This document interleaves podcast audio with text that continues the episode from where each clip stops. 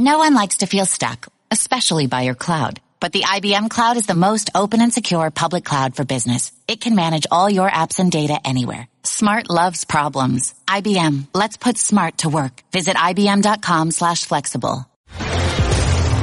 This is The Sporting Life on E S P N Radio and the E S P N app. Here's Jeremy Schaap. We're joined by a reporter nonpareil. He's certainly uh, a legendary figure, even at his young age in our business. My colleague, Adrian Wojnarowski.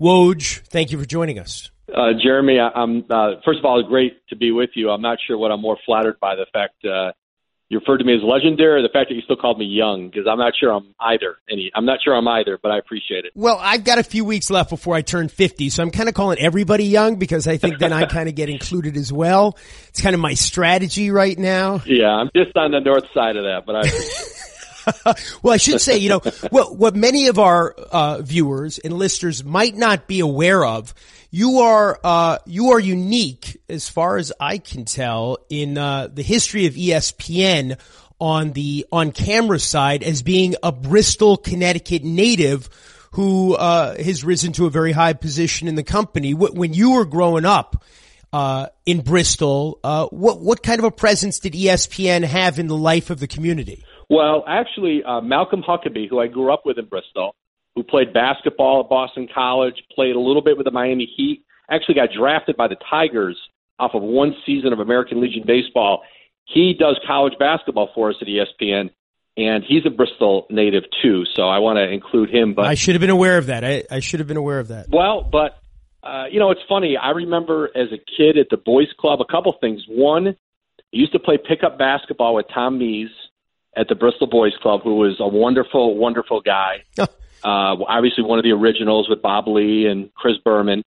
And uh, I remember, and I mentioned this recently to Bob Lee as a kid, uh, remember watching him pump gas at a, a gas station in downtown Bristol and making my father stop the car and watch Bob Lee Uh, pump gas. It was, you know, everything was self-serve then. So, which it would have been hard for Bob, because he's a Jersey guy, and of course in New Jersey you can't pump your own gas. So he was he was kind of a pumping gas novice. That's exactly right. I'm sorry, I, there's really nowhere to go with that. Yeah, yeah, but no, it was uh, you know, E S P N was a, you know, I think, you know, it was something that at the very beginning was, you know, a regional, I think the idea was, was a regional sports network. It was going to do the Hartford Whalers and UConn basketball. And then that's right, they realized, well, we've got these satellites up in the sky. We can, we can, we can broadcast all around the country and the world. And that's what it became. But, um, yeah, I grew up just down the street. My dad still lives in the same house,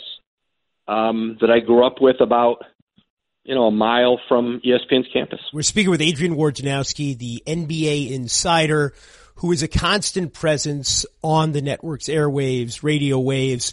Um, and, you know, I promised we wouldn't talk about the relentlessness of the job and, and all that. It reminds me, like, when Jimmy Breslin, um, he was a guest on the first edition of Cold Pizza, like sixteen, seventeen years ago. And I helped book him because, uh, his relationship with my dad, and they wanted Jimmy Breslin on because the show was coming from New York, and who's the ultimate New Yorker, and the anchor of the show, you know, Jay Crawford is a great guy and a great anchor. He opens up quite naturally, you know, welcome to this new show, et cetera, et cetera. You know, gotta tell you, it's hard getting up this early in the morning. And Breslin, who hasn't even been introduced yet, is sitting on the couch. He's mic'd, but you, you don't even see him as a viewer. He starts saying, what are you complaining about? The garbage men are out all night in the cold and the heat. You're sitting here in an air-conditioned, heated studio talking about sports.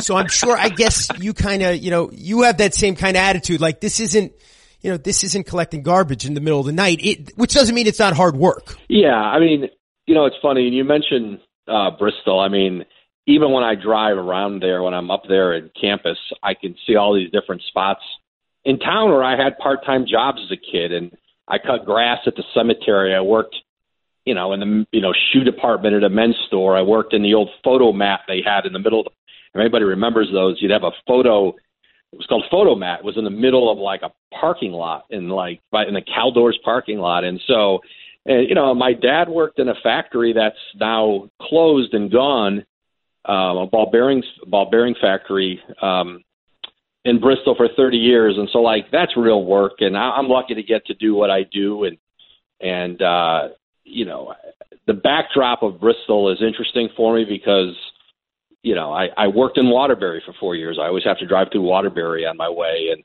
you know, I just wanted to be a sports writer. I just want to be able to make a living at it. And so uh, I'm lucky to get to do it. And, you know, E S P N's been a great place to do it for the last, you know, couple of years. Yahoo was a great place to do it before that. So, uh, but the job has grown. It's sort of become this, it's like this beast that you just keep feeding and feeding and, uh, and wants to be fed. The interest has never been greater.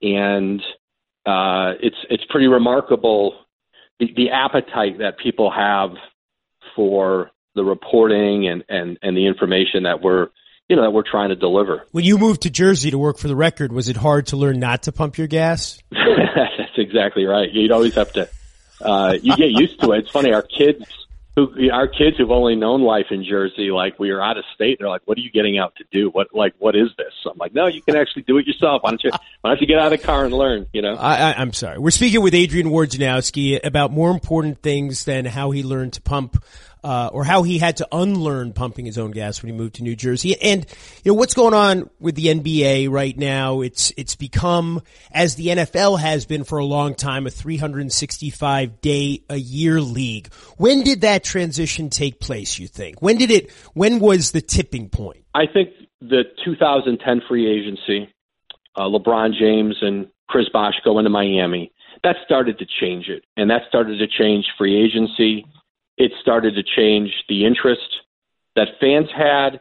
And I think it really started to change the way the teams uh, approached free agency and the way the teams approached uh, organizations approached team building and the, the kind of deals that were being done, uh, not just in free agency, but, you know, the things like teams who would use their salary cap space to take on contracts, but get draft picks and, The uh, the strategy that went into it, you know, has become this, you know, you cover that all in a way, the way that you're covering teams and uh, on the court during the year. And so, you know, so much of the league has been around what's coming.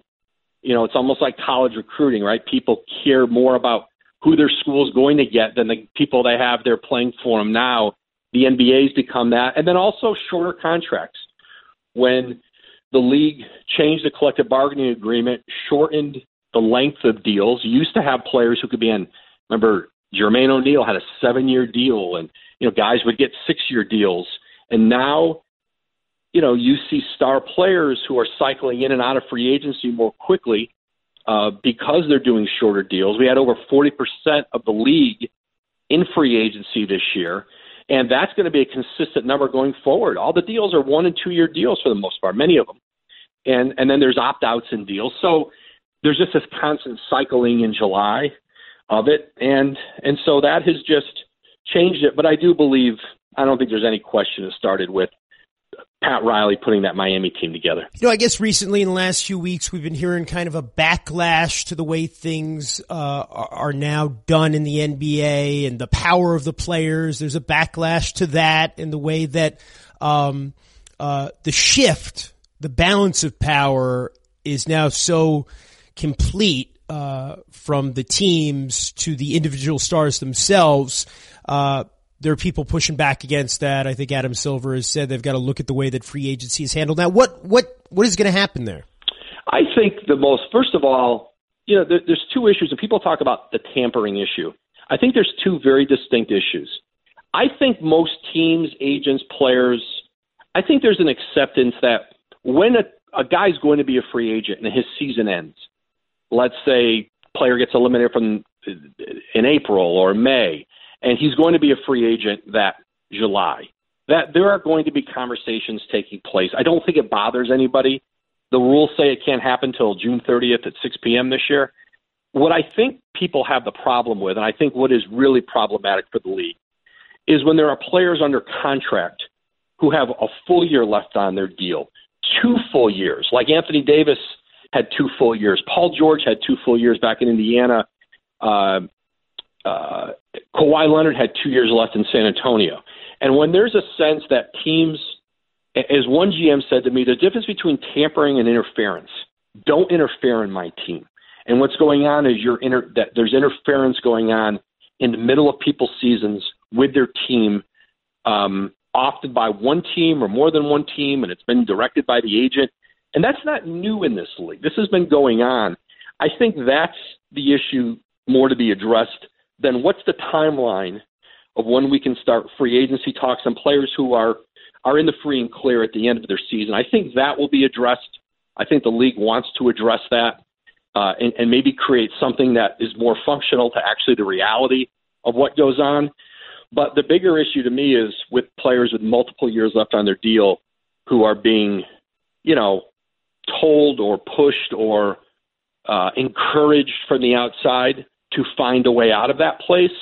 I think that's the real problem. Not not that there's deals, not that there's free agent deals done before July first. And you think they're going to fix it? Well, I, I think they're trying to, and I think they know they need to. Uh, yeah, I, I do think there'll be changes to it. Will they fix it? I, I guess what's the definition of fix? But I do think it'll be addressed, and I think free agency, whether it's this coming year or the following year, it'll probably – the mechanics of it might look a little different. Well, we got to let Adrian get back to his phone and his Twitter account. It's uh, it's a pleasure, sir. Thank you for taking some time for us here on The Sporting Life. Bristol's own Adrian Wojnarowski. Jeremy, great to be on with you. I'll talk to you soon. I'm Jeremy Schaap, and you can listen to new editions of The Sporting Life every Saturday and Sunday morning on E S P N Radio and the E S P N app, beginning at six a.m. Eastern Time.